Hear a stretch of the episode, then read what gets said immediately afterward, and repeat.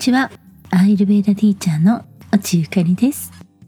今日はモノローグ独り言的なお話をします。8月になってお盆の季節になりましたね。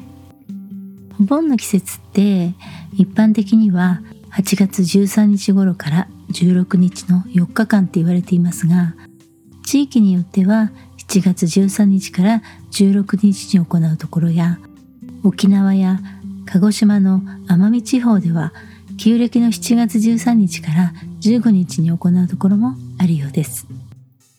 まあ行う日にちの違いはありますがお盆は亡くなられた方やご先祖様があの世浄土からこの世現世に戻ってくる期間のことでご先祖様たちの魂を迎えてご供養します。お盆の正式な呼び名は裏盆へ。サンスクリット語の裏バンナが起源だと言われています。お盆って皆さんどう過ごされてますか？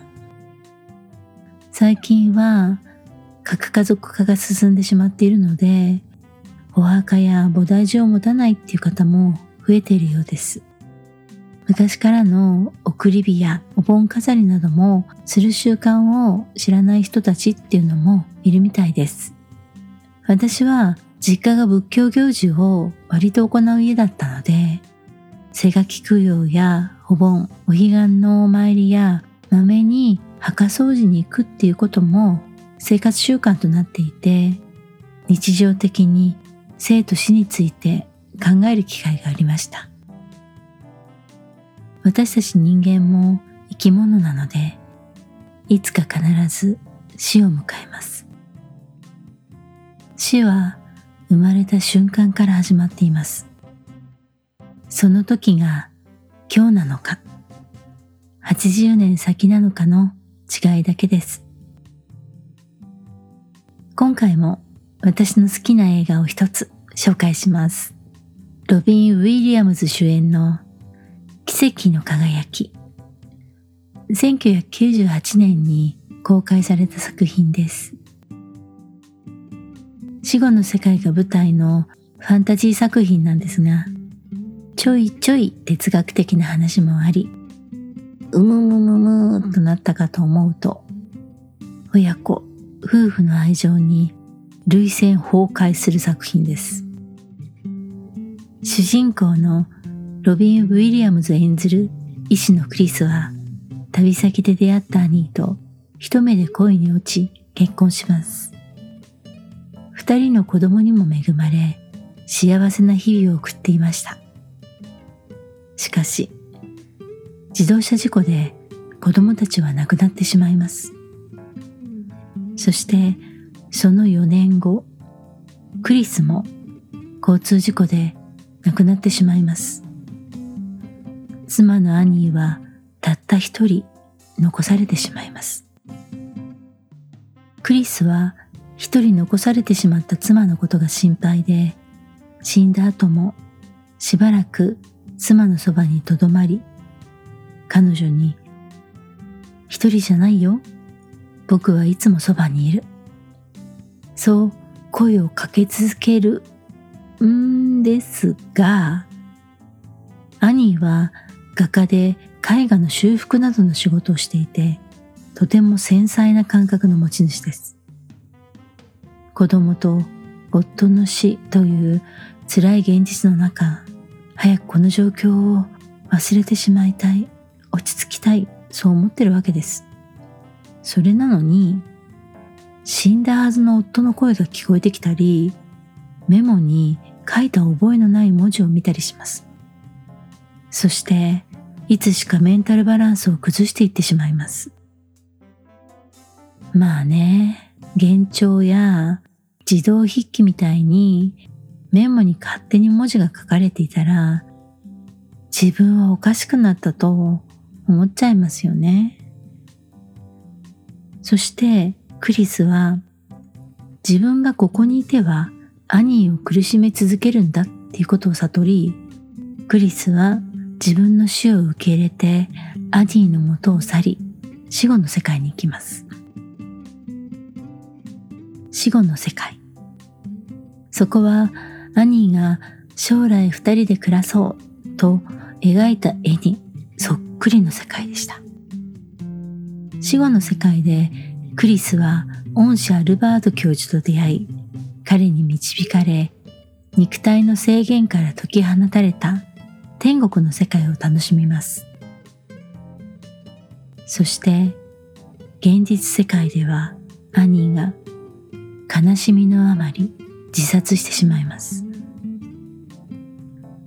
クリスは動揺し、うろたえますが、すぐに、この世界で再会できると喜びます。しかし、アルバートからは、自殺した者は地獄に落とされてしまうことを告げられます。まあ、このセリフを聞いたときに、キリスト教の宗教観での地獄なのかなって一瞬思うんですけれども、ここでアルバートが自殺した者は自分が何をしたのか理解していない。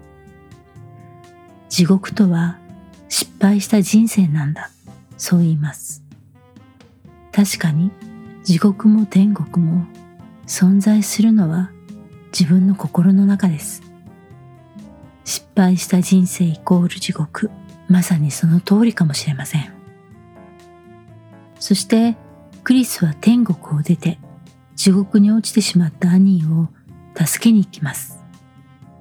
アルバートは地獄への案内人のもとにクリスを連れて行きます。案内人はクリスに言います。アニーは見つかるだろうが、たとえ見つけても、彼女はお前が誰かわからない。夫とは認めないだろう。お前を愛していてもだ。むしろ愛がそうさせるんだ。この言葉にも深いものがありますよね。悩み、苦しんで、かたくなになっている時、人はどんなに大事だと思っている人の言葉も理解できません。その人を大事だと思っていることもわからないことがあります。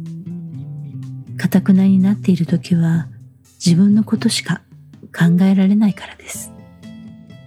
自分の中での現実、価値観、愛でさえもその形を歪めてしまうことがあります。それでもクリスはアニーを救いに向かいます。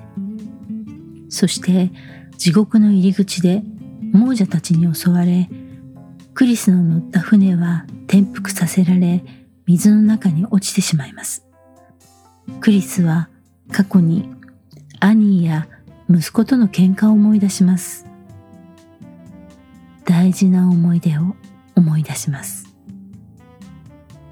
この映画では水中に落ちるシーンがすごくたくさん出てきます。水は死と再生、記憶、体内回帰というシンボルでもあり、変化、融合という質でもあります。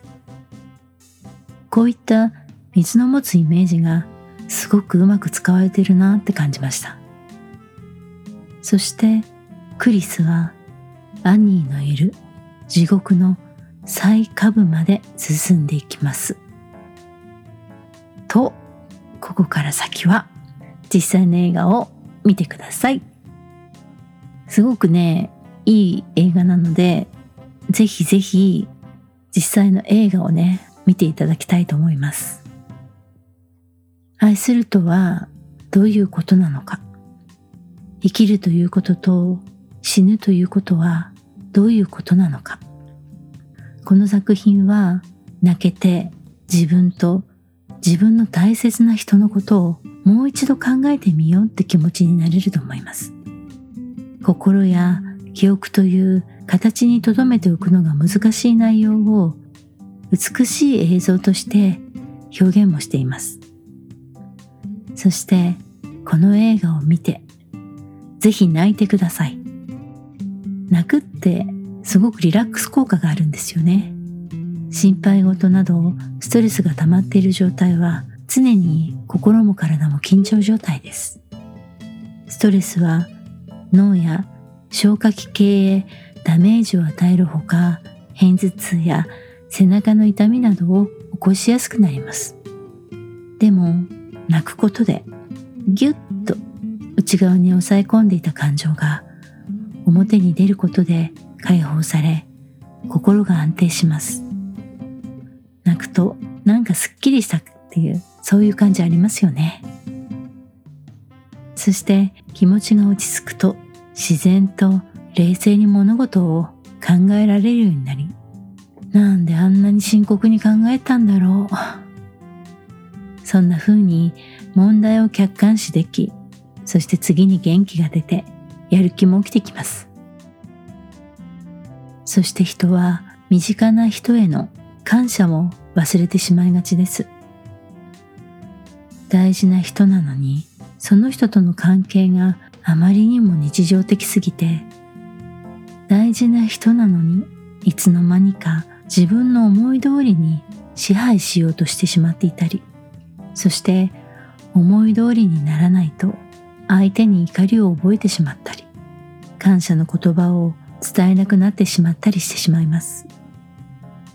今あなたはあなたの大事な人に優しい気持ちを持ててますか？お盆は亡くなった方たちへのご供養の他に今生きている自分やあなたの大事な人たちとの関係を考える時でもあります。生まれてきたこと出会えたことには意味がありますちょっと一呼吸してあなたの大事な人のことを思い出してみてくださいね。ということで、今日のモノローグはこの辺で。また、私のモノローグやアーユルベーダのエピソードを聞きに来てもらえたら嬉しいです。それではまた次回の放送でお会いしましょう。